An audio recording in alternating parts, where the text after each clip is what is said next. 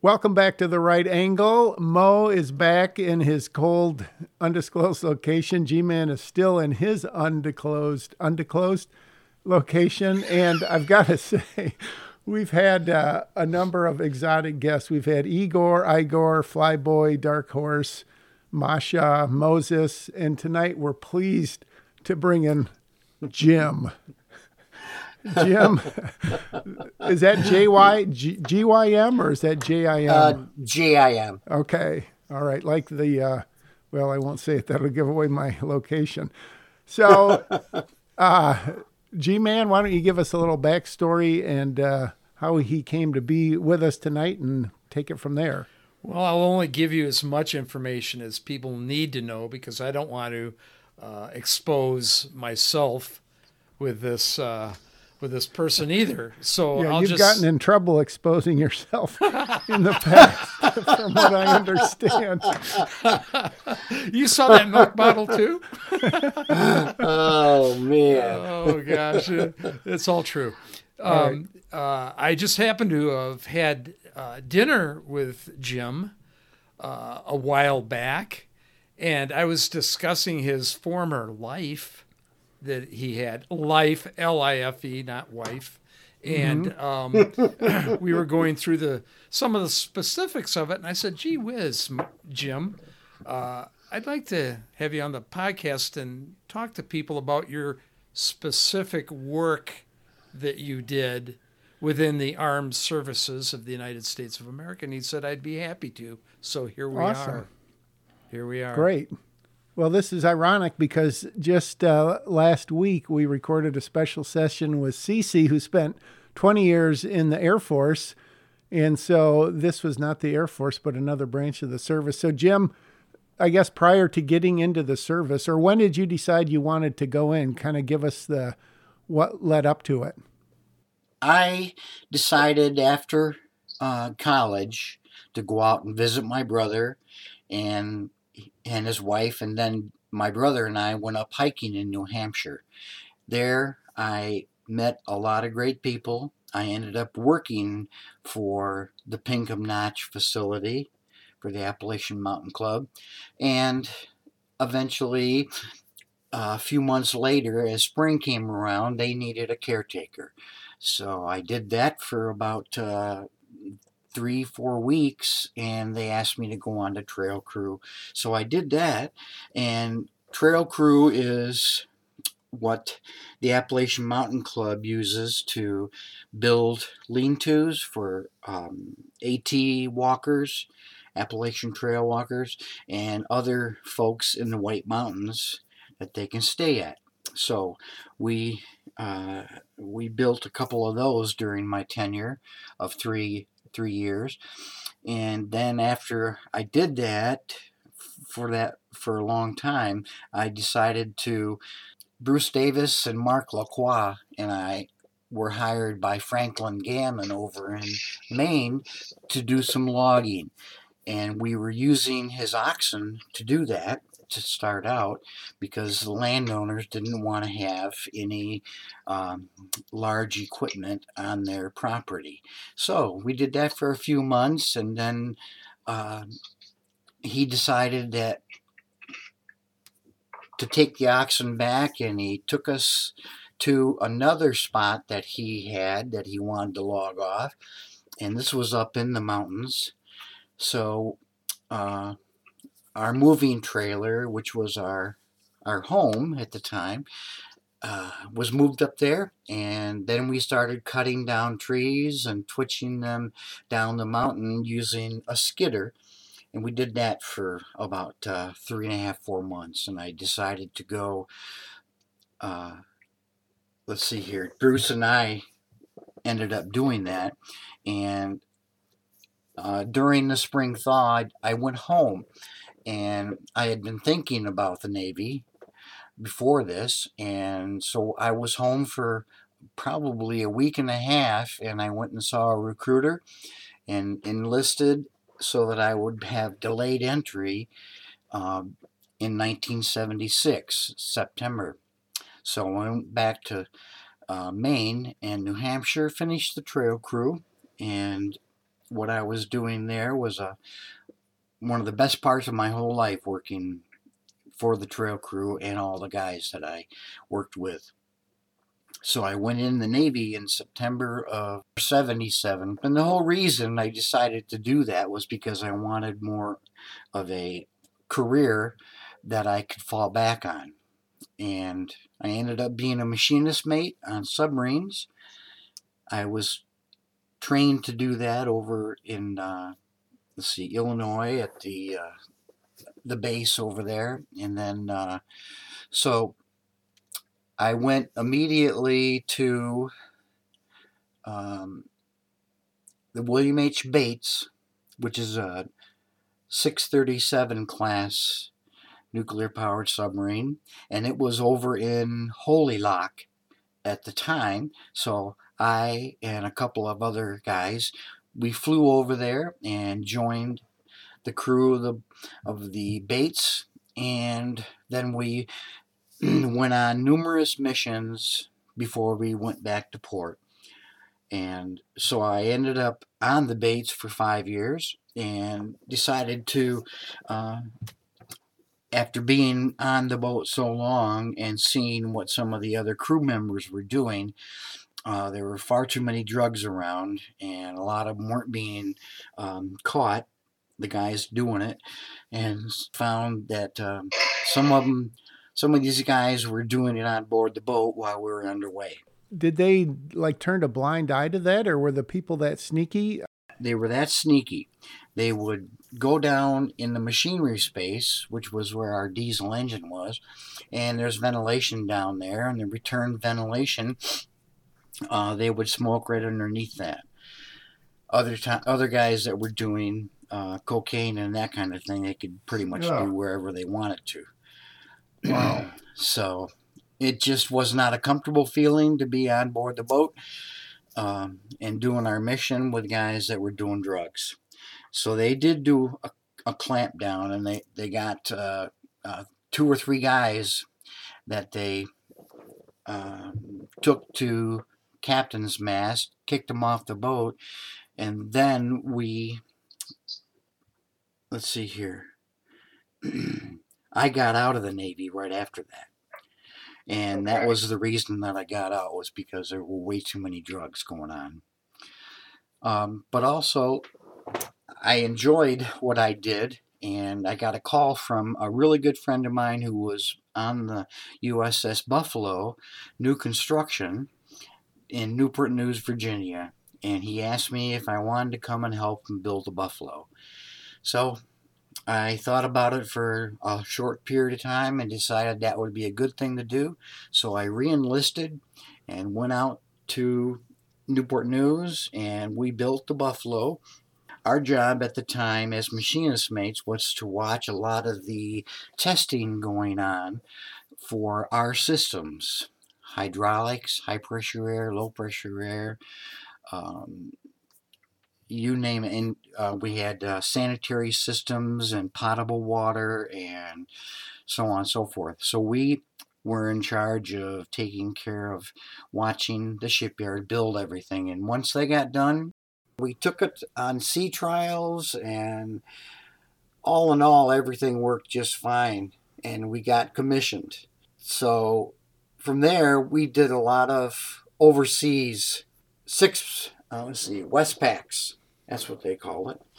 But we had to transit the Panama Canal first to get to San Diego, change home ports to San Diego, and then we went on our Westpacs.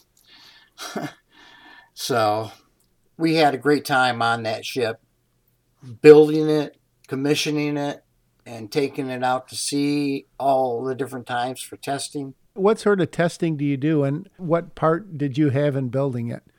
Well, the auxiliarymen or the machinist mates, non nuclear, we had all of the mechanical systems other than the reactor plant. So the air, hydraulics, um, sanitary, uh, we made oxygen and we cleaned the air of CO2 and we ran a low pressure blower to bring fresh air into the ship and exhaust it uh, out the back of the sail when we were at periscope depth. So we watched them build all of the mechanical systems on board, and we're with them the whole time. Wow. Um, and we also we got involved with our 38 ND 8 and an 8 Fairbanks Morse diesel engine. They got that baby running and something was totally wrong and they they shut it down and it turns out that all the bearings in that crankshaft upper and crankshaft lower with two eight and an eighth inch diameter um, cylinders opposed all the bearings went bad so Hmm. we we got a chance to go 24 hour shifts and watch them redo all the bearings on that uh, that diesel, which was kind of fun. In the long run, it was. but uh, let's see here. Oh, while we were still in Newport News, they sent us down to the Mark 48 torpedo range, and that just happens to be in the Caribbean. So we pull into one of the ports in Florida, and then we picked up a few people, and then we went back out to sea and down off the coast of uh, St. Croix, St. Thomas, and so on. And we worked with a group of guys that would retrieve all of our torpedoes that we shot at them. Is that sort of like being a? Is that like being a javelin catcher? Just about. Actually, actually, those guys would they just watch it float up to the surface when it ran out of fuel, and then as it floated, they'd go and pick it up. Huh. So that was a lot of fun, and we we even pulled into St. Croix on this pier that this lady owned, which was pretty darn cool. The water was just crystal clear. We went snorkeling, and we went to town and had a good time with all the stuff in town, and so we were there for like five or six days, and and we dropped the the people off that we got on board with us, and then they said, "Okay, you guys are good enough. Go out to San Diego and." uh, do some Westpacs. so we did, and we had a we had a real blast on Westpacs, going over the uh, international date line. Each, and by the way, every sailor on that submarine had to qualify submarines too, which meant they had to learn enough about every system on board the boat to be able to handle and help with emergencies um, Wow. fires, floodings, and all that stuff. And they get aboard at the end of the time when they're uh, ready to go, and then we qualify them as a submariner. So I, I did that, and we had a we had a good time uh, cruising the seas, and most of it was following Russian submarines and uh, recording their uh, signature in the water. So we would stay undetected for five months, Wow. and then we would go off station, and we transfer to another submarine who would take that baby up and go and follow them until they went into port someplace. wow. And they we did that a number of times. Yeah. they obviously No, they didn't know we were there. Was it how they far? didn't have How far away were you from them? About uh, probably uh, six, seven hundred yards. wow. That And they didn't know you were there? No, they had no idea. and I and we were further than that, and then closer, and we did all kinds of different things. But most of the time, I think we ended up being about uh, half a mile away Okay. from them. And and with our sonar systems, we can hear the best of any uh, other sonar systems in the world and that this was at that time and when i Mhm. got out of the navy in 97 it was still the same way we we had above and beyond the best equipment uh, on board that boat in fact all of our decks there are three of them they're floating decks they were all mounted on uh, the rubber grommets uh, I'll, say for lack of a better term. So the none of the steel that we walked on was welded to the hull.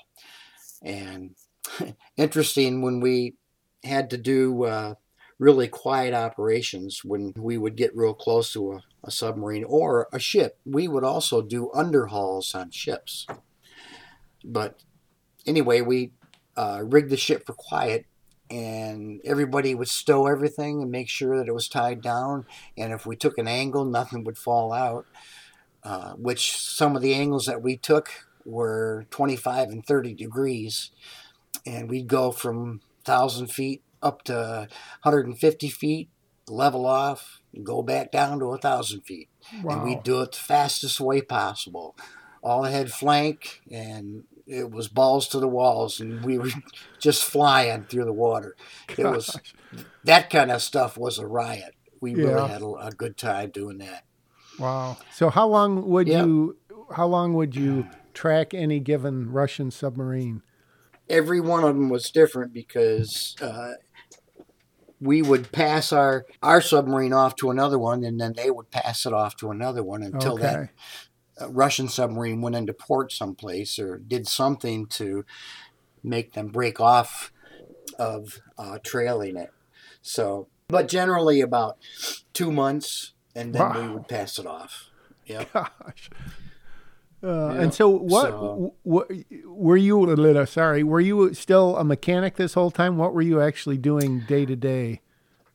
Well, I had risen up through the ranks from an E5, which is what I went into the Navy the second, no, E6, Navy the second time, and I, my watch was as a diving officer first chief of the watch and then diving officer.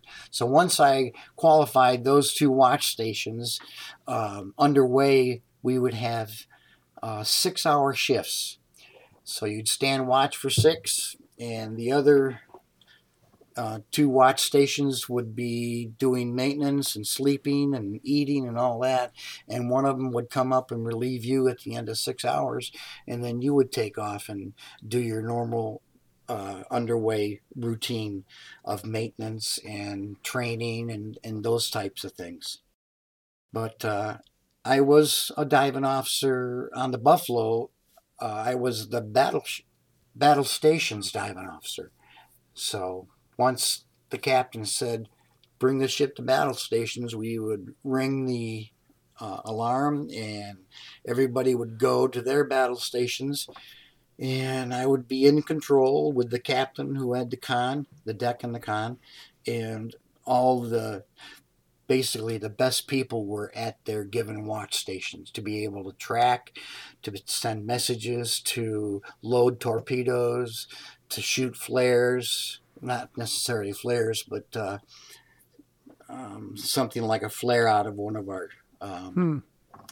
tubes that we had. But uh, so we did a lot of those types of drills, and we had fire drills and flooding drills, and you name it. We we did all kinds of uh, drop torpedo, and we'd have to go down and take care of that, and so we did a lot of training. And uh, but my watch station was as a diving officer, and hmm. in port I was a uh, let's see a duty chief, and we usually had six or so guys qualified duty chief, so I'd stand watch in port uh, every six days.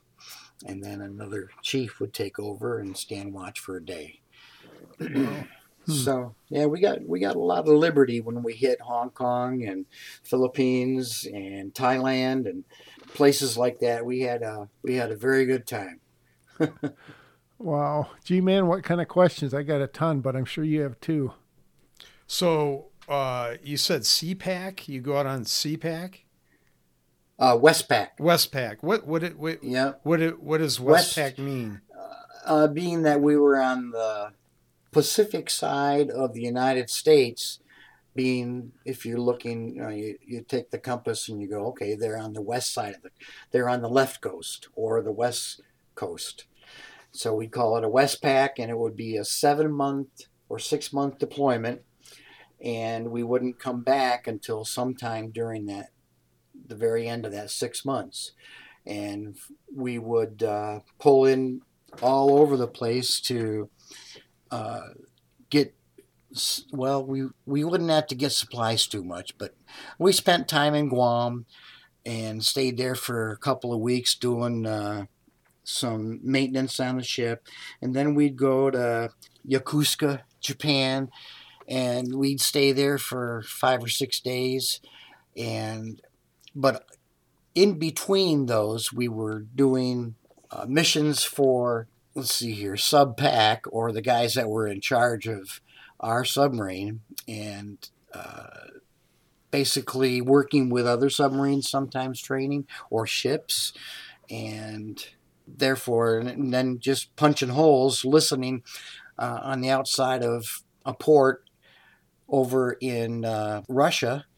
And we just stay there and go back and forth in the front of the mouth of this port and just lit and have our radios antenna up and the spooks.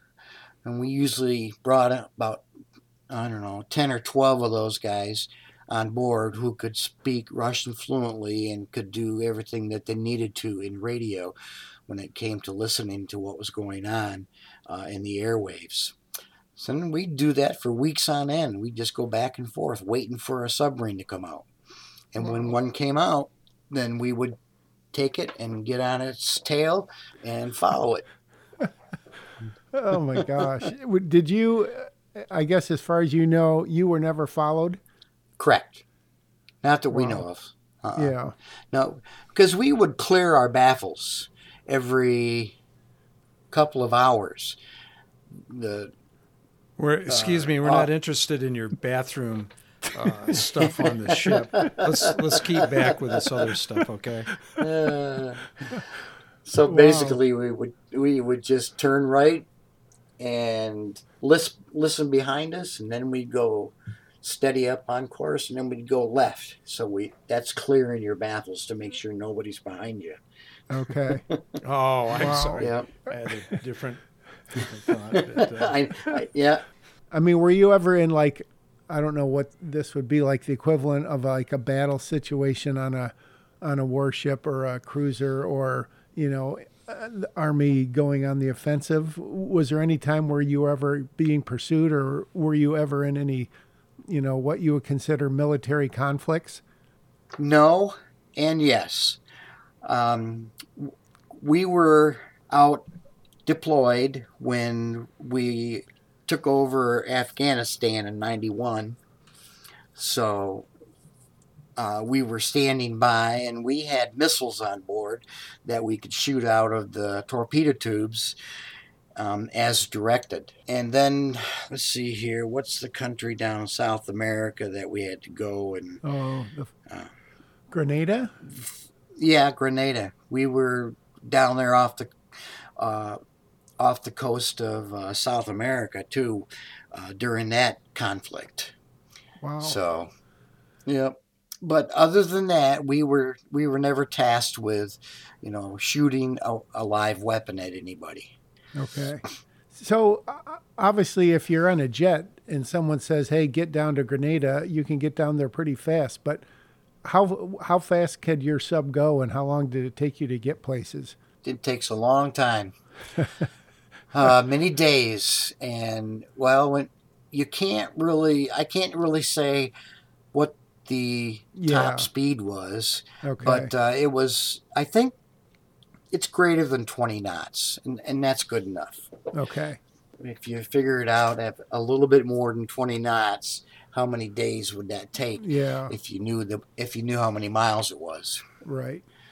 It's yeah. speaking of that, do you know did you keep track or does the Navy keep track of how many miles you traveled nautical miles you traveled over your career? Do you have any idea?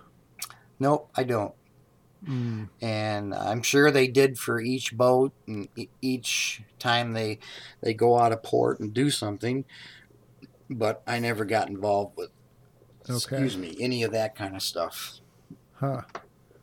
So no. at any at any given time when you were out for 5 or 6 months, how much of that time were you submerged? The longest I've been submerged for is 72 days. Wow. And I've done that a couple times. For the most part, we would be, you know, on a mission for, let's say, two months to three, two to three months, and then we would uh, go into port, do maintenance, and maybe take on stores and that kind of thing. But for the most part, you don't really need to load a nuclear submarine with, um, or let's say, you don't have to take it into port very often to get food. Hmm. We had enough food on board that we loaded um, so that we could stay out to sea for, you know, six, eight months at a time. Wow. We, we'd be down to crackers and you know what, uh, maybe biscuits, but uh, we could do it. We had all kinds of all kinds of places to put food. Man. So, yeah, it was cool. Huh. So, bef- oh, go ahead, G man. I was just going to say, are you saying that you ran out of food at a particular No. time when you No, were? no, we never we never ran out of food. Okay. We got Okay. we got down to where we didn't have any fresh stuff, and so we still had some things in the freezer. Uh, we had uh, cans of food that we could, you know, the cooks would crack open and make something out of it. Huh. But Yummy. yep, Wow. it was all part of the job. so, kind of uh, and a slight tangent from that. What is your favorite kind of submarine sandwich?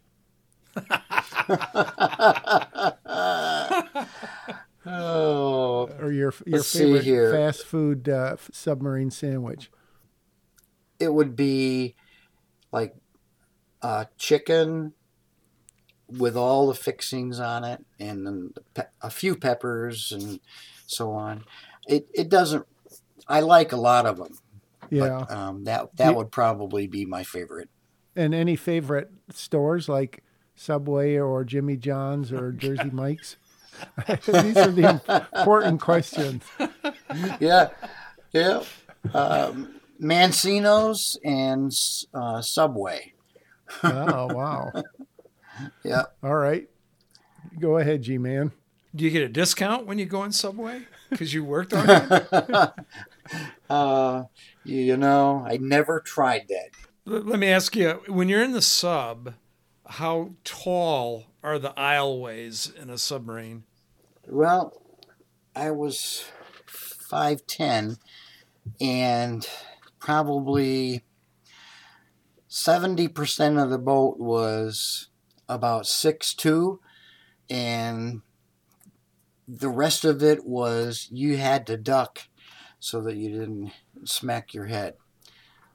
So, so my Yeah. next question is: Were there any sailors that were over six two, Oh, and yeah. And were they allowed on a sub, or did you have to be a certain height? No, they were allowed. Yeah, Hmm, if they wanted to come down and deal with the, you know, the stuff that they might run into, and it was fine after a while. The guys would make basically be hunched over all the time they were walking around, and they'd find a place to stand where they could stand upright, and then they talk to you for a while, Wow. or sit down or Seventy-two like days. Yeah. Yep. When you were down that long, I mean, is there any sense of not necessarily claustrophobia, but just like, hey, we need to surface? Did anyone have that sort of like panic attack, or is it pretty much baked into you that it's just another day on the sub? we did have a couple of guys that had panic attacks and there were a couple of fistfights, and so once they got broken up they figured out what the problem was and the corpsman took those two guys and ended up giving them sedatives and keeping them in a rack he would take care of them keep them uh, ready to go into port when we got there Got it. But you never had any Yeah. sort of problem of like, wow, it's been no. forever. nope Huh. No, we cool. sure looked forward to getting back home and, you know, to our regular in port life, but there were just too many important things that we had to do.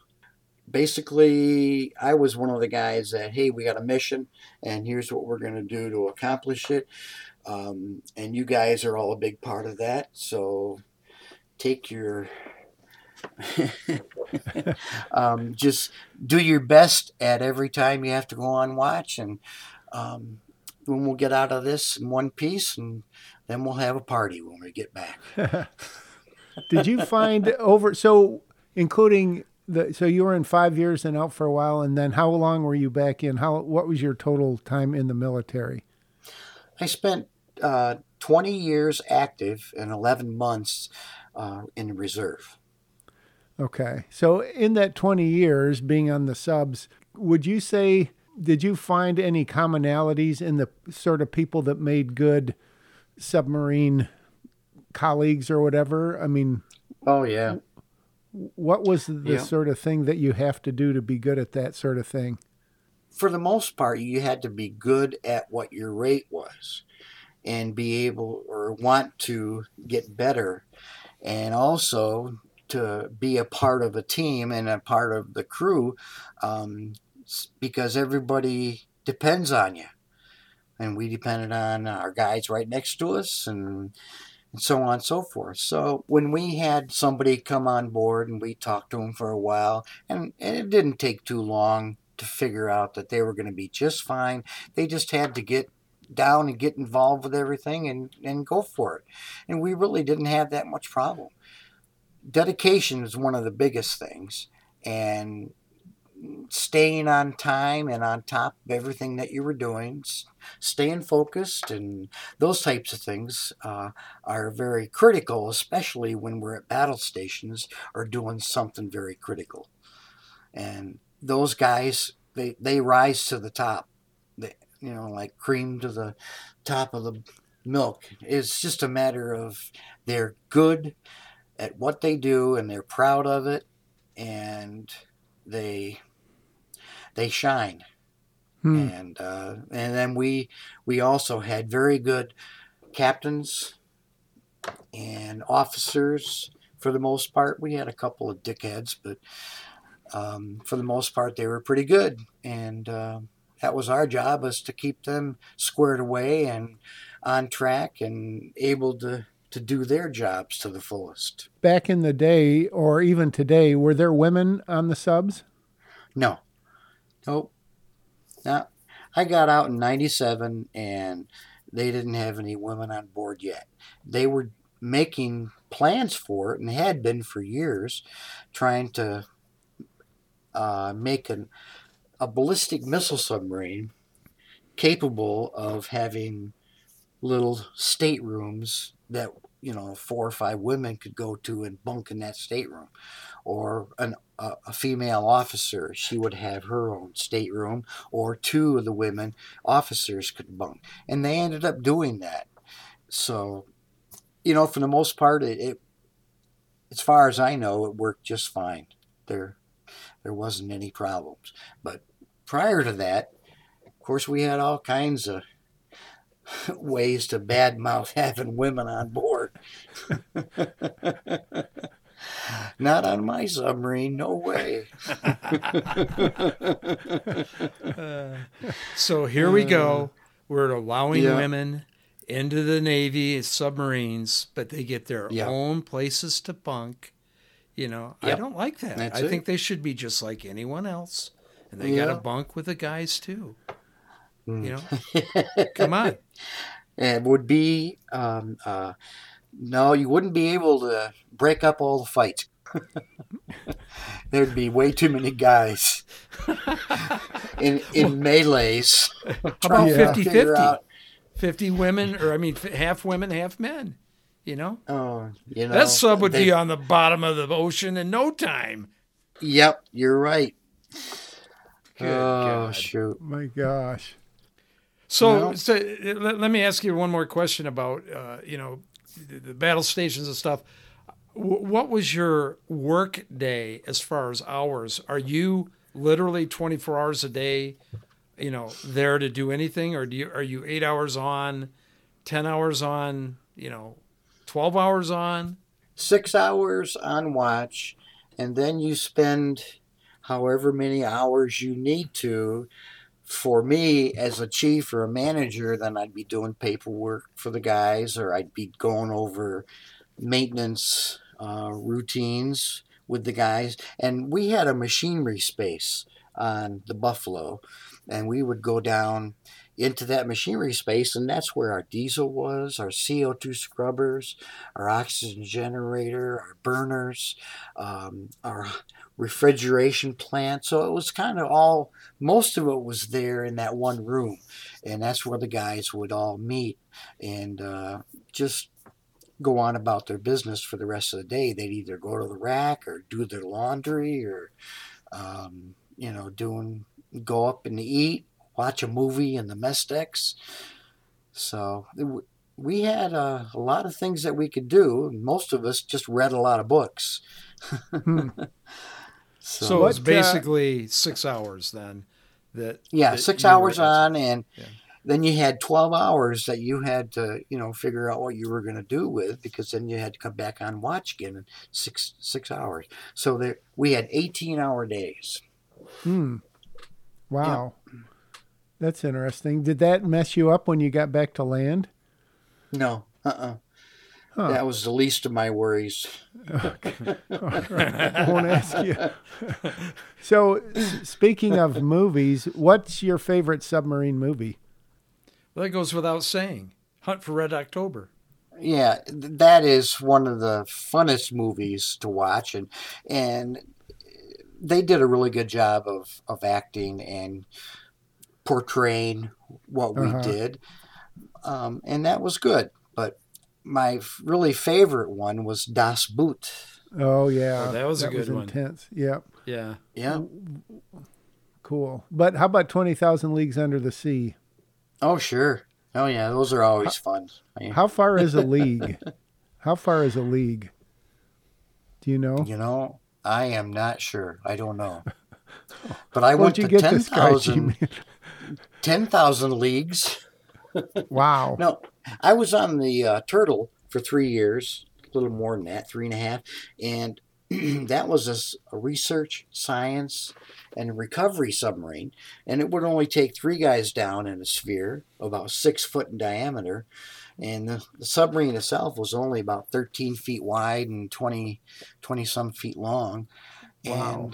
And it ran on battery power. And we would get dropped into the water, and then we'd sink to the to the bottom and fly around the bottom and do whatever we needed to do.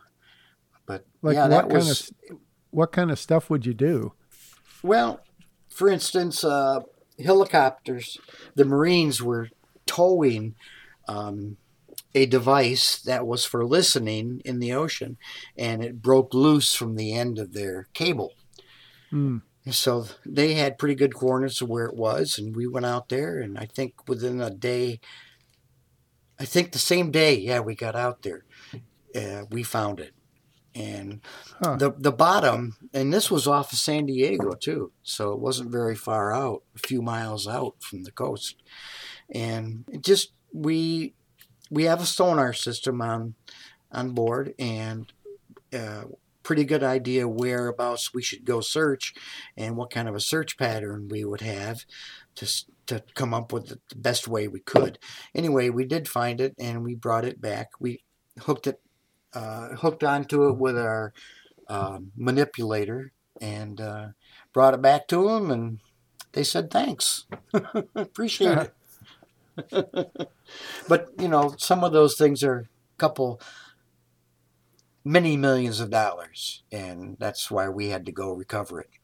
One yeah. of our main missions was to investigate uh, thermal vents, and I could talk about thermal vents all day because up off the coast of Oregon, there's a number of thermal vents that we visited for quite a while, and we were down in the Sea of Cortez for what two and a half weeks, um, working with Dr. Ballard, and uh, his his scientists and ROV operators.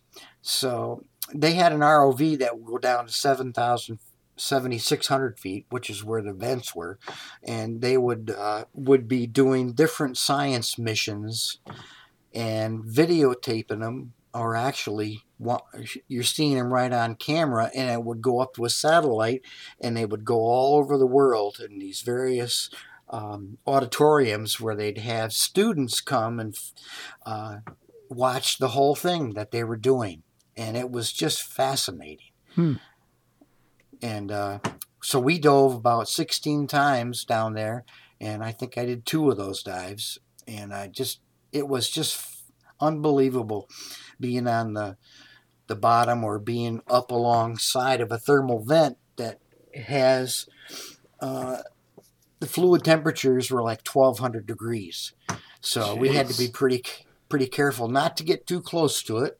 And actually one time we did we sat right on top of one one time but it didn't cause any major problems with the boat. We just kind of whoops let's get the hell out of here.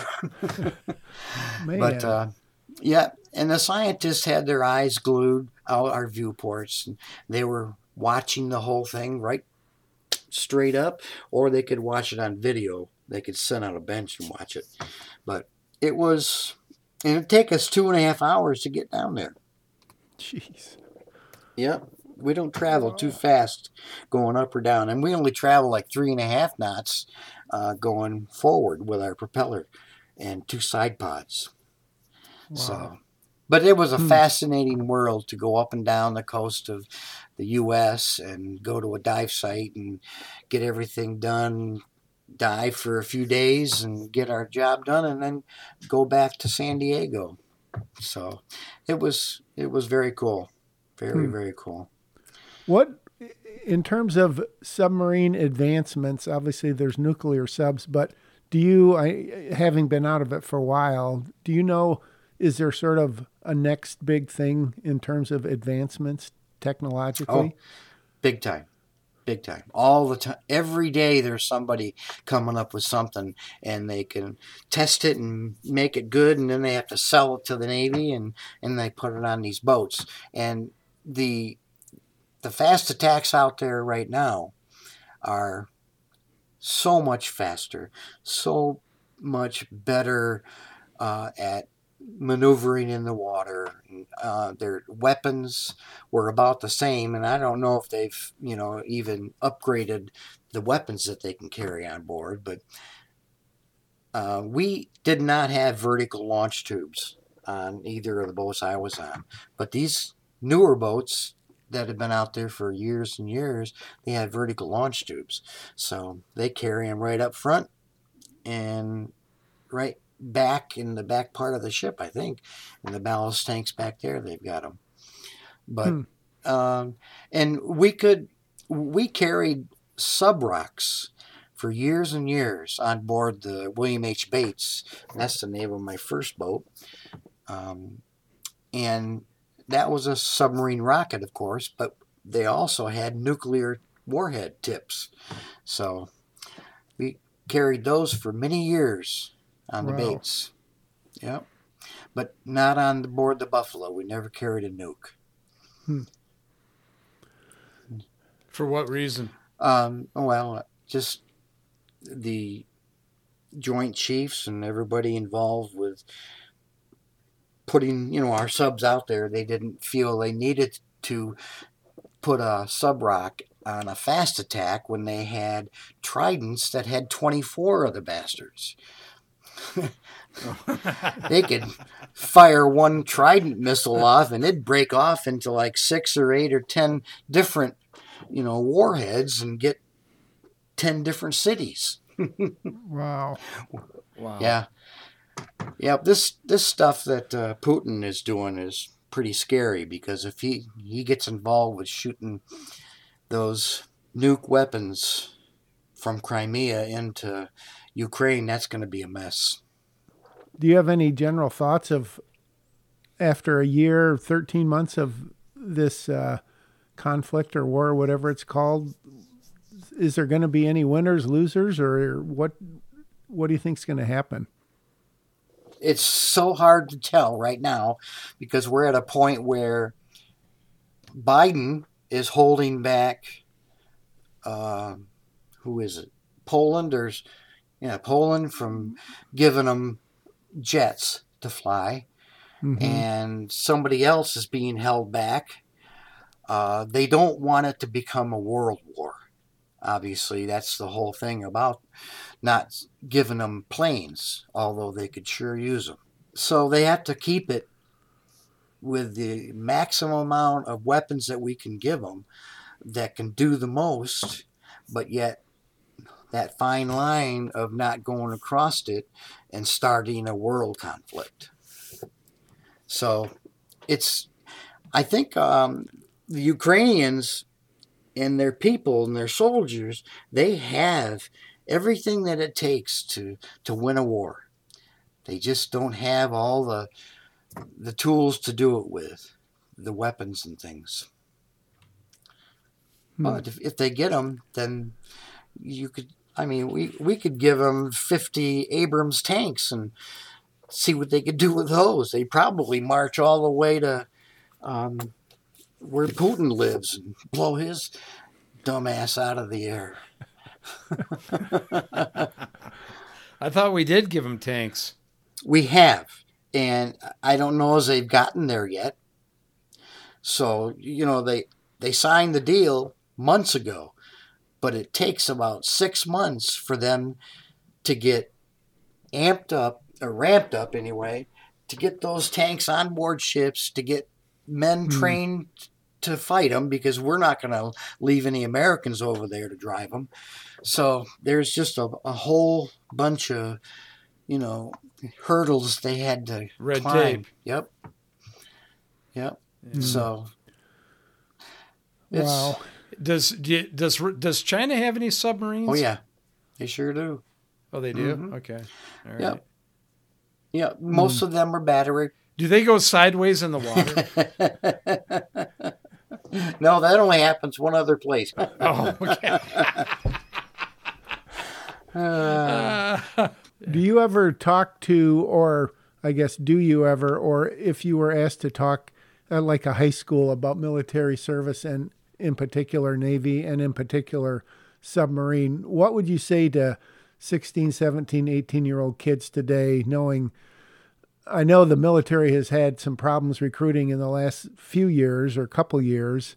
Um, and you know things are maybe going a little sideways. Speaking of going sideways, but what would you say to a group of kids?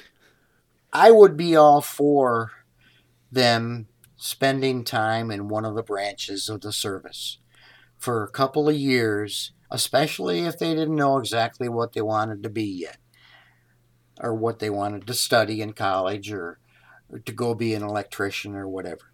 I, I would tell a lot of them that it's a wonderful life, but there are a lot of hardships. Um, you know, I was married once in the Navy, twice actually, but I was deployed with my um, second wife, and it was really tough, really, really tough on her. We we got divorced because she couldn't stand it. Hmm. She could not stand me being over in another country, um, you know, out there in the and doing things, uh, sightseeing and that kind of thing. She didn't like that at all. But oh, so interesting. so there there are a lot of hardships. Having kids and you know you guys know all about that. Bringing up families with just the, the mom being home and the dad's deployed and all that. It, but if you can find the right woman and you can or make a match and get through all those things and just you know trust each other and go out and do it. It's an excellent time to get an education. You get to see different parts of the world. You meet a lot of fabulous people that you would never meet or see before any other time. And uh, the pay is not great but it's it's respectable. And that they brought that up quite a bit while I was in increased the Mhm. amount of that we were getting paid. But it's it's a good life and it's well worth it because you know you're doing the right thing. You patriots that's you know, the military needs people that are just doggone patriots and they feel good about themselves and about their country and they want to they want to do the right thing and go over and help with whatever conflict or war that's going on. So mm, there's just a, a lot of good qualities that they, they are looking for in officers and enlisted. So I actually I would tell them right now if if you don't want to go in the service, if you don't know what you want to do, then go to uh, a, a LCC and learn how to be a plumber or a pipe fitter or a carpenter or something like that. Those are well paying jobs, in fact, better than some jobs that other people have, you know, in the white collar world. But at least you're doing something constructive and you're doing it with your hands. And like I said, you can do the same thing in the military. In, in the Army, Navy, Marines, Coast Guard, they're all uh, fabulous branches of the service. And you just deal with the people that you meet on a, a given day and, you know, stand up for what's right. Awesome. G Man? Did you ever consider going into the Coast Guard as opposed nope, to the Navy? I didn't. I look back on it now, and, okay. and sometimes I wish I had, but because uh, I do like what the Coast Guard does, and I've you know watched some of their operations, and and I think it's they, they do a hell of a job trying to rescue these idiots out there that have no idea or they shouldn't even be on the water. But even the ones that have emergencies, they do a hell of a job rescuing people and getting uh, them taken care of and diving. I mean, they're in danger all the time. And it's, you know, I, I salute them. They, they do a, a fabulous job. And the helicopter pilots, they're unbelievable. The how skilled they are getting into places and so on. I there's so many things that a, a young person can do uh, that I mean, there's just they should just go out and and try one. Coast Guard's a, a, fabulous idea for some people, but the Navy, I got to go around the world and I got into places that I thought I'd never be, mm. and uh, it was just a lot of fun, and I have a lot of good good friends that I spent time with. Without getting too deeply into it, but did what you learn in your service translate into what came next in terms of your career? No, it didn't. Um, I was a jack of all trades and master of none, which, you know, if you're going to be an air conditioning refrigeration technician, you need to go and study everything there is to know about uh, small refrigeration, large refrigeration, and um, you just have to do a lot of studying to get good at it. And I didn't have that kind of background. I could operate a plant, I could charge it, and I could do a lot of other things. You know, we had to change filters and all kinds of different things. But uh, as a mechanic on a submarine, no, there wasn't too. There aren't too many jobs out there that hmm. fit that mold. Gotcha. I looked. I looked quite a bit. yep. When you left the Navy, what is the age? If you were to go back in, will they accept you? What, what's the maximum age they would accept you going back in if you wanted to go back in for 10 more years or something? I don't think they take too many guys in their 30s and 40s. But if you have, and you know, the key is if you've got a specific quality or something that you're really good at, and they don't have too many of those in the service, then they'll make exceptions. Yeah, they'll okay. bring them in for. Say, for instance, you left when you were say you were 40 when you left and you you said ah, I, I kind of want to get back into the you know that field because I liked it, um, and they said, geez, we're we're uh, short one you know nuclear launch person, come on back in when you're fifty. Yeah, That I mean it could. You bet. Okay, There's right. some uh, rules are only made to be broken or modified. all right, modified. There you go, there you go. okay. Uh, shoot. All right. What, what about mail? You, you were talking about, unfortunately, you, uh, you said you had a divorce when you were in the Navy because you were gone for extended periods. How uh, were you able to get mail to your loved ones while you were No. on your boat? Nope. The only communication No. we had was via the radio room, and they would get downloads of family grams.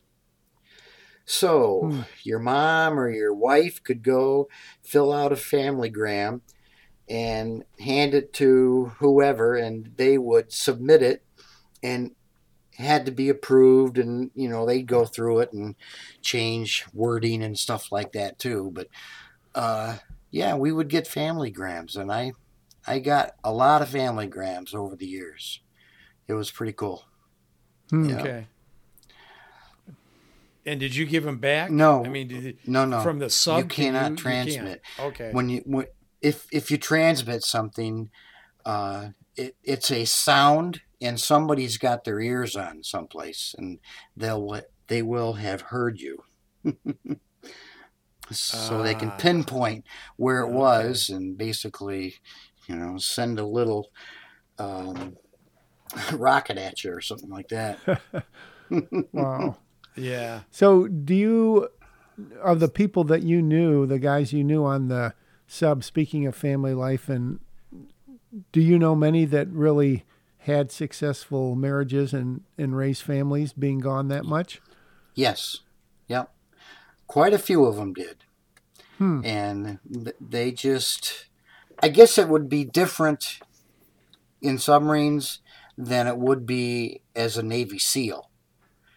Those guys go on black ops where they're just told they got to go for a couple weeks and they put them in an airplane and they go parachute them out. Whereas a submarine, you know, it's going out for so much time and then it's coming back in. Right. And a lot of guys had very good marriages. And there were a lot of divorces too. Yeah. Yep. Hmm. Yep. So y- you were in for 20 years and you decided to get out just because you figured you'd had enough and wanted to do something Yep. else? yes, I had enough. I punched enough holes in the Atlantic and the Pacific and decided that somebody else can do it for a while. Wow. Yeah. I mean, I wasn't in love with the Navy that much that I wanted to keep going and get my own uh, submarine, fast attack, and be a cob on board. And the cob is the chief of the boat, and he's the senior enlisted uh, on board.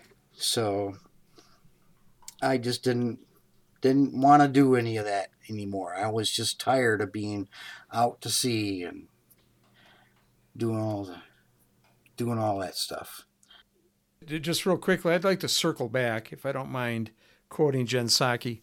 And uh, when you were down in that turtle, uh, was there a uh, backup plan if you weren't able to get back up to the surface, considering that you must have been down over a mile in the ocean? The only backup plans were what the crew knew to do with the boat to get back to the surface. If we were entangled in a cable or something like that, then we just bend over and kiss our ass goodbye. But if we ran out of propulsion, for instance, and we or we we had to make ourselves lighter, we had all kinds of ways to do that. Uh, we carried, I think they were 15 pound weights, and we would just pickle one of those off and keep dropping those until we got positively buoyant. Um, if that didn't work fast enough or whatever, then we could also jettison a battery. And shit, there's about 3,000 pounds right there, or something like that. So that would give us a lot of buoyancy. And we'd go hmm. flying. We'd probably go up a couple hundred feet in the air once we got to the surface. like a yep, just, huh? like, just shoot right up right. out of there. But uh, that was it. Now, we didn't have any other submarine that could come and, you know, hook onto us and pull us up. Hmm. We had to we had to do it ourselves. I never really thought of this, and it's probably because it's a silly question. But when you're down in a in a regular sub, I don't know, 500 feet or 1,000 feet or wherever you are, is the air pressurized? I mean, gravity isn't any different, or I mean, the air or breathing or anything from being on the surface. Atmospheric pressure stays about the same and when we are at periscope depth and we have the snorkel mast out and we have the diesel engine running, the diesel wants air to make, you know, power to generate electricity. If the snorkel mast is covered with water, then that air comes from the inside of the boat and it mm. becomes, you go into a vacuum. One, half inch, inch, one inch, whatever. You uh, you go into a vacuum, and then when you the snorkel mast gets out of the water and it opens, then that is relieved. So it, it cycles back and forth, but basically uh, is within a half an inch or an inch of regular atmospheric pressure unfortunately, due to our starts and stops, I have no idea how long we've actually been recording, but it feels like we're probably at a, a good stopping point. I'm sure you've got many adventures after your service ended, which we thank you for in retrospect. Oh, yeah. um, we couldn't couldn't do it without you guys. That is for sure. So, yeah, um, yeah maybe. Oh, there's. Is that clapping? All right, that's enough. All right. Good God, we have a live audience. yeah, that's right. They've been very patient with us. Well, Jim, uh, thank yeah, you for yeah. coming on and sharing your experiences. It's super fascinating to talk to people who do things that very few other people get to do or are capable of doing. So we appreciate your time. No, you're very welcome. And your service, my friend. Thank you. Yep. All right. Well, this is why you come each and every week to learn about new things from new people and get new experiences. So come on back next time on the right angle. That was easy.